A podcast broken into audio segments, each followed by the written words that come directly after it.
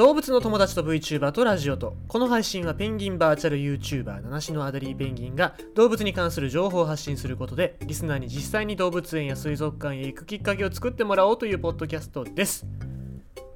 まあ編集を続けておりますね。動物の友達の編集を続けているんですけども。まああの本当にサボってしまいますので自分の部屋にね今ハマってる映像犬には手を出すなのものすごい名言集をパソコンの前に貼ることによって私のこのやる気をね復活させようっていうそういうことをやっておりましてこれあの朝8時ぐらいに起きてでうだうだ9時間やってで9時から12時ぐらいまでかかりましたね。家にラミネーターがないからさ100円ショップに売ってる手でできるラミネーターがあるんですけどラミネートできるやつがあるんですけどそれをねそれをちょっとやってたらすげえ時間かかっちゃって。でまあ昼ぐらいになっちゃってさ。でもそこから仕方がねえやと思ってちょっと1時間2時間ぐらいピコピコやってたんですよ。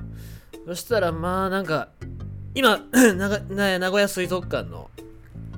名古屋港水族館のペンギンたち見ててまあ寝てるペンギンとか見てるとさすげえなんかつられて眠くなっちゃうんだよね。ああ眠いなと思ってまあね無理しちゃいけないからと思ってちょっと寝るじゃないですか。ね。で起きたら今の時間なんですよね、えー、5時5分になりました。はい。えー、ということで。もうちょっとね、休日はね、計画的に使ってるはず、使いたいなって思ってるんだけどもね、えー、使えないですね。話のネタもそんなになかったし、と思ったんですけど、今、読んでる上田先生、上田和興先生のペンギンは歴史にもくちばしを挟むっていう本の中に、まあ、ペンギンの硬さ、ペンギンの走行の厚さについて語ってるシーンがあったんで、ちょっとその辺を語りましょうかね。で、なので今回はペンギンの防御力についてですね。えっと、大公開時代がちょっと終わりぐらいになってる。まあ、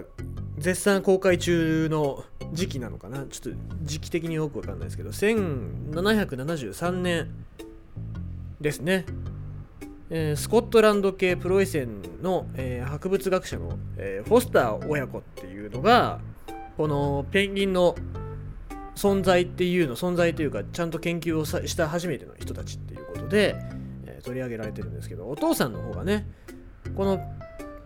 まあ、今のペンギンの、えー、と7種類、えー、キング、ジェンツ、ヒゲ、岩飛び、小型、マゼラン、ケープについて、えー、科学的な、え、論考を初めて、えー、行ったという方なんですけど、その息子のね、えー、ゲオルク・フォスターさん。ゲオルク・フォスターさんが、えー、と、書いてる文章で、で、まあ、ペンギンって先に言っておくと、昔大航海時代っていうのは貴重な食料にされされてたんですね。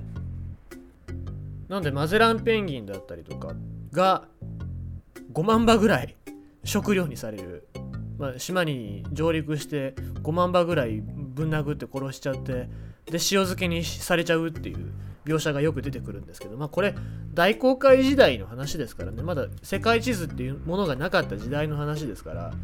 逆に言うとそういうペンギンによって生かされた人たちによって世界地図っていうのはできたんだよっていう話にもなりますよね。だからまあこれからペンギンが殺される話をしますけどもそういう歴史の一つとして役に立ってたんだよっていう部分もね含めて、えー、ご理解いただけると、えー、ありがたいんですけども、はい、この息子フォスター、えーと、ゲールク・フォスターさんが書いてる手記の中によると銃で撃とうとしたんですよね。で銃で撃とうとしたんだけどもすぐにサクって潜っちゃってで遠くに行っちゃうので狙いがつけられないと。である時すぐ近くまで狙い撃ちができるところまで来たことがある。がちょっと読みますけども、えー、正確に狙い10回以上も散弾を浴びせたのに効き目がなかったので普通の銃弾で撃ち殺さなければならなかった。引き上げてみて分かったのだが翼が厚くヌルヌルしているために散弾を跳ね返してしまっていた。っていう話なんですよ。すごいね、もう今ペンギンのこと銃で撃つ人っていないからさ、こういう証言はないですけど、銃を跳ね返しちゃうんですね。えー、僕の大好きなガンダムのセリフで三段ではなっていうセリフがあるんですけどそれだよね。で実際あのそのセリフを言った人が乗ってたモビルスーツも若干ペンギンペンギンに似てるかな。うん。僕はあの丸くて大好きなんですよね。丸くて線の細くないモビルスーツが大好きなんですけどまああのアシマって言うんですけどまああのそれぐらいの走行なんですよね。であの結びの言葉としてはこのずっと冬が続くような自然の環境の中で生きていくための脂肪とかを、えー、神様は恵んでこのペンギンに恵んでくれているっていう締めだったんですけどね。これを聞くとこれから先アニメとかゲームの中に出てくるペンギンの走行っていうのはちょっと固めにしてもらわないと困りますよね。ペンギンは、まあ、可愛くて鳥だから柔らかそうだからってことで守備力とか防御力っていうのをだいぶ低めにされてるような傾向がありますけどもここに関して防御力とかに関してはこの記述をみんなに知ってもらうことによってこれからペンギンの走行防御力っていうのを上げてもらわないといけないですよね。まあ特殊能力として三段銃は受け付けませんっていうそういうそれぐらいの能力はつけてほしいですね。はい。硬いんです我々。